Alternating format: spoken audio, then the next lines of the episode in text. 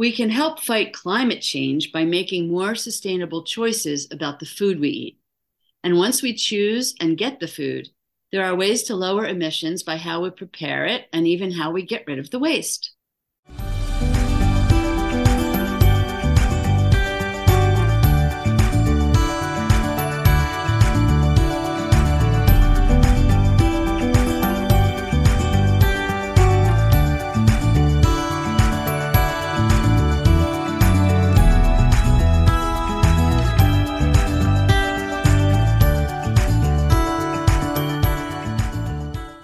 Hi, welcome to The Shrinks on Third, our psychology and social justice podcast. I'm psychologist Julie Mayer. And I'm psychologist Cindy Ariel. Welcome. Cindy, I worry a lot about the fact that the way we live is unsustainable for the health of the world. I worry about young people in the future. It's so not fair to them.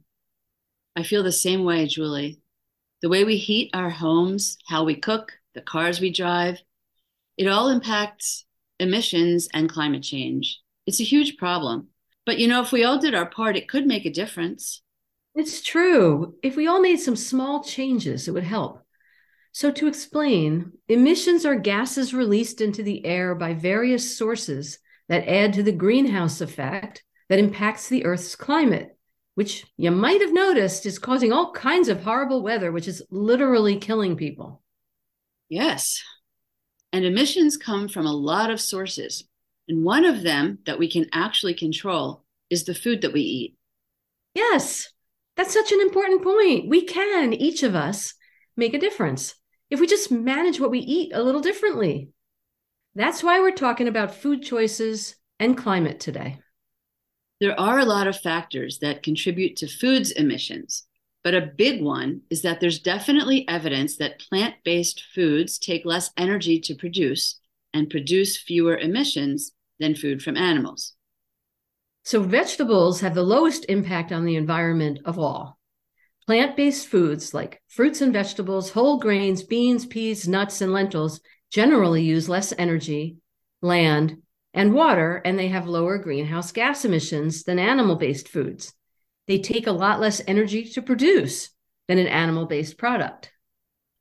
It is clear from scientific research that on average, a plant-based diet has much fewer emissions. Meats, especially beef, produce some of the highest emission foods you can eat, though other animal products like cheese, butter, and eggs also have high climate impact.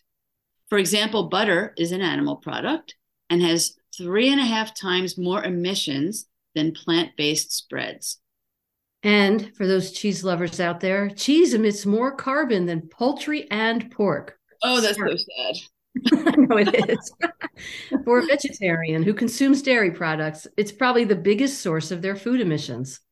How dairies make their products and how they deal with the waste can also have a big effect on emissions. Still, by eating dairy but avoiding meat, you can make lower overall emissions from your diet. But as soon as you add any animal products, you do raise your carbon footprint. Right. There are also other factors involved in calculating the carbon emissions of the food you eat, like where it came from, how and how far it had to travel, how you cook or prepare it, how much gets wasted. Eating out versus eating at home can also make a difference. A lot of emissions happen before we even get the food. They happen from things like the land the food is grown on, farming practices, the way it's packaged, and its transportation. That's why emissions are usually calculated by looking at the way something is grown or made and how it's stored and transported even before ending up in your kitchen. We can help fight climate change by making more sustainable choices about the food we eat. And once we choose and get the food, there are ways to lower emissions by how we prepare it and even how we get rid of the waste. Which is exciting, because if you make some small adjustments, change a few habits, you actually can really do your part to combat climate change. One important point is that information about which foods are truly sustainable or eco-friendly can be misleading. Apparently, a lot of people who are aware of the need to cut carbon emissions from food are willing to change their diet to eat more sustainably. So, knowing this fact, encourages the use of carbon neutral labels on foods that aren't even true. For example, experts say there's no such thing as a carbon neutral banana, but yet some bananas have labels on them that says they're carbon neutral. Well, that's because the bananas are liars. They're trying to deceive us, and they'll do anything for a buck. Also, learning that people are moving to more and more plant-based foods, there are signs on everything. For example, plant-based potatoes. So labels don't necessarily give us the information we need. Yeah, just in case we thought potatoes might be meat. We live in a capitalist society, so that's how that works. The fact is that vegan food is already sustainable. Low carbon preparation makes it even more so. No extra misleading labels required. And how it's prepared really matters. In fact, a good part of a food's carbon footprint comes from how it's cooked. For example, just making a slice of toast from bread adds 13% to the carbon footprint of each slice. Wow. No cheese and no toast? That's a big step up in carbon footprint. It's probably tiny for one piece of toast, but still. Certain kinds of cooking take a lot more energy than others and may not make much impact on the food or could be replaced with another more efficient method. Yeah, this one sticks with me, that using your oven to make a meal or heat things up is very inefficient. It's a lot of heat for a dish of food because most ovens heat the whole room. Boiling or steaming food, or just cooking it on the stovetop, can lower the emissions output by a lot. Yeah, cooking on the stovetop is more efficient than using the whole oven. And using the microwave, at least in terms of emissions, is even better because the heat is targeted, so energy isn't wasted heating everything in and around the thing that you're actually trying to heat. Nothing but the food is warmed in the microwave. Pressure cooking and slow cooking are also very energy efficient. Using electricity versus gas also makes a difference if you have the option. Another thing is eating local has become a buzz phrase. And in general, local vegetables are very sustainable as far as foods go. But studies have also shown that transportation can often have less of an impact on the emissions of food than we think. Compared to the carbon needed to make certain foods, traveling long distances might not make as much of a difference on their overall climate impact as it might seem. Well, so this is confusing and complicated. Yeah. Most food is actually transported by truck or boat and very little by airplane, which is the worst, Sending food by air would cause way more climate change.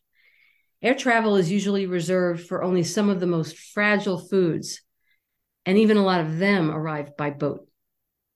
Another aspect that adds to the carbon footprint of the food we eat is the amount we end up wasting. About 40% of food in the United States is wasted. 1 pound of food per person is wasted every day. Can you imagine how many people that can feed? Not to mention how much that adds negatively to emissions and climate change. And all those people that are in need of food in this country alone, and then 40% is thrown out. There is something really wrong here. Throwing away food has much more carbon emissions than if you just eat it, because a lot of the carbon of wasted food turns into methane in the landfill. And methane is 80 times worse than the carbon dioxide food emits if you eat it. Waste is a major contributor to emissions from food, and clearing out the food that has gone bad in the fridge ends up generating a lot more emissions than we think. Yeah, a vegetarian, or even more so, a vegan diet is great for the climate. But if you buy the vegetables and you don't eat them, that is problematic for sustainability. Food that ends up as waste continues contributing negatively to our climate until it completely decomposes. So eat your vegetables. Composting food instead of throwing it away can make a big difference in the whole process when you do not eat all your vegetables. Composting reduces greenhouse gases released by the food that ends up in a landfill by a lot. Right. Some townships or cities collect and compost food waste, though obviously not nearly enough, and we need to supplement the municipal efforts on our own. If you don't want to or can't compost on your own, there are some very cool programs that can help get rid of your food waste in ways that are healthy for the environment. So here in the Philadelphia area, Philadelphia Parks and Recs started a community compost program in 2019, in which there are several sites to take your food waste. If none of the places are near you, there are private pickup services in and around the city. Coryphe, a global organization called Make Soil, connects people who compost with people who have food waste to share. Compost Now is only in 5 states, and PA is not one of them. But it's a cool program in which, for a fee, they leave an empty bucket at your home and pick up your waste at the end of an agreed-upon time period. And one more thing to think about in terms of food and eating is that by making more food at once, the emissions proportion are less. It just means you have to be willing to eat your leftovers. Along the same line of thinking, eating out saves emissions. That sounds surprising, but it can also be an efficient way to eat. So if 20 people eat out in a restaurant, that's a bunch of ovens, stoves, and microwaves that are not being used that otherwise would be if they ate at home. Of course, what you eat and the sustainability practices of the restaurant still matters, and their ovens are firing away. Right. Given all of this, it's hard for each of us to take all of the factors into account. I mean, my head is spinning. We can't figure out our specific climate impact based on our eating habits exactly. But we can all keep in mind that one of the most important factors in general is the amount of animal versus plant-based food that you eat. Yes, that is true, Cindy. Vegans have the smallest carbon footprint, generating an average 41.7% smaller amount of greenhouse gases than carnivores. Even a vegetarian diet, while not fully as sustainable as a vegan diet, can significantly help to reduce the potential pollution created. So we're not trying to say what your diet should be. You can just do a little less of whatever you're doing that's high emissions. Changes we can all keep in mind that could significantly impact our personal carbon footprints are paying attention to ways of cooking more efficiently, like using ovens for larger meals or only on occasion, or eating raw foods. You could also cook large batches of food at one time. And work harder to avoid food waste. Eat more vegetables. And fewer animal products. We really can all keep these things in mind every time we consider where and what we want to eat, which, for most of us, is at least 3 times a day. And snacks count too. They do. The challenge of food emissions is all of our responsibility, and doing our part actually can make a real impact. There are a lot of organizations working to fight climate change through food. And the UN Environment Program at UNEP.org can be a good place to start to learn the whys of eating for climate sustainability. There are also many websites, such as the humaneleague.org, that can help you plan a stepwise journey into eating more plant-based foods with a vegan goal in mind. Even if you never quite make it to vegan, mostly vegan is still pretty darn good. And then there's the wimpyvegetarian.com, where you can start with 10 tips for beginning a transition into eating less meat and potentially becoming somewhat vegetarian. The ideas are helpful, though the site is annoyingly full of pop-ups. Of course, governments and industries also need to get involved. They need to set critical standards for working against climate change. But we, the people, can also make an impact, and we can do it with each bite of food we eat. Yum. Bon appetit. Thanks for joining us. You can find us at shrinksonthird.com and follow us on Twitter, Instagram, and Facebook at Shrinks on Third. Till next time, take care.